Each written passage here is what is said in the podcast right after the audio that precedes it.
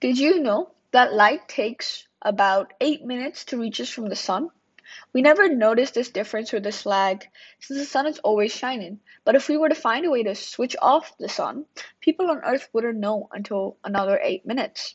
In fact, there are some stars whose light takes so long to reach that by the time we see their light, they're already dead. A nice way to sum this phenomenon up is when we are looking out into the sky, we are in fact looking into the past.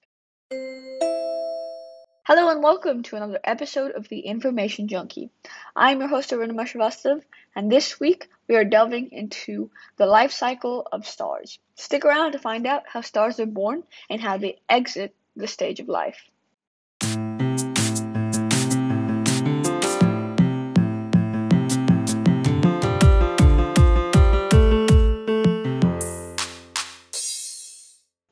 Okay, so the life cycle of a star actually depends on its mass. The way we compare the mass is by using the sun as an estimate. If stars are much heavier than the sun, they follow a different path, whereas if they have a similar mass to the sun, they follow a totally different life cycle. Let's start off with the beginning, which is common for both kinds of stars. There's a cloud of dust and gas, a nebula, which becomes a protostar. This protostar then becomes a main sequence star. Okay, let's pause right there and clarify what these terms mean. Nebulas are massive clouds of dust and gas in space. They're mostly composed of hydrogen. Gravity then pulls this dust and gas together. As the mass comes together, it gets hotter. You can say that this is the protostar phase. This immense heat and pressure allows for the process of fusion to start. In fusion, Hydrogen nuclei fuse together to become helium nuclei.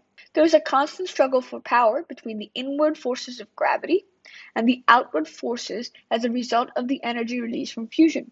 This balance between the two forces is when the star is in its main sequence. In this phase, the star is happily producing helium from hydrogen. The Sun is currently in this phase. Now, after the main sequence is when the path of these stars begins to diverge a little bit. Let's look at the stars that have a mass similar to the Sun first. After their main sequence, these stars become red giants, after which they become a white dwarf, and finally a black dwarf.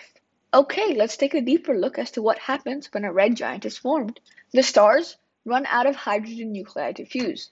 As a result, the inward force of gravity is the greatest, as there is no outward force as there is no fusion. So, the star contracts. Now, when the star contracts, the pressure increases massively, and now heavier elements can be fused. Massive amounts of energy are released, and so the star expands to become a red giant. After the star has exhausted all its fuel, it becomes a white dwarf. There are no nuclear reactions taking place within the star anymore. How does this form? When the nuclear reactions are over, gravity takes over and the star begins to contract. The star fades and changes color as it cools. Interestingly enough, the next step, a black dwarf, is a theoretical end to our imagined star. It is very hard to detect these objects as they emit no heat or light and take quadrillions of years to form. In fact, even if there was a white dwarf at the beginning of the Big Bang, we would still it would still not be a black dwarf. But it is important to note that at the moment, these black dwarfs are extremely theoretical.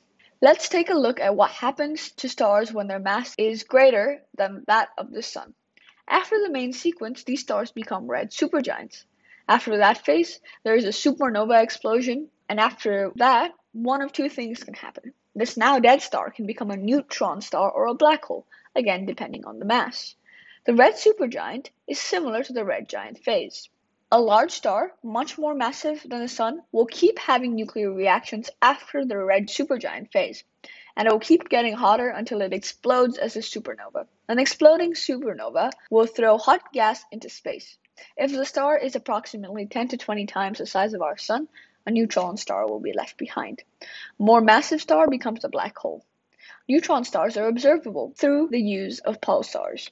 Pulsars are known as the lighthouses of the universe because they emit so much light and they're easy to detect in that way. Neutron stars are the densest objects discovered. They and pulsars can be used for very interesting things. In fact, NASA has some missions regarding this. If you're interested in hearing about those, leave a like or a comment on the platform that you get this podcast on. Alternatively, you can send a voice note using the links in this description. Do let me know if you're enjoying these short and quick podcast episodes so I know what to make in the future. Well, folks, that brings us to the end of this episode. Please like, comment, and share this podcast and the episode if you enjoyed it. You can follow me at the Information Junkie on Instagram, where I post updates about the podcast. Until next time, thank you so much for listening.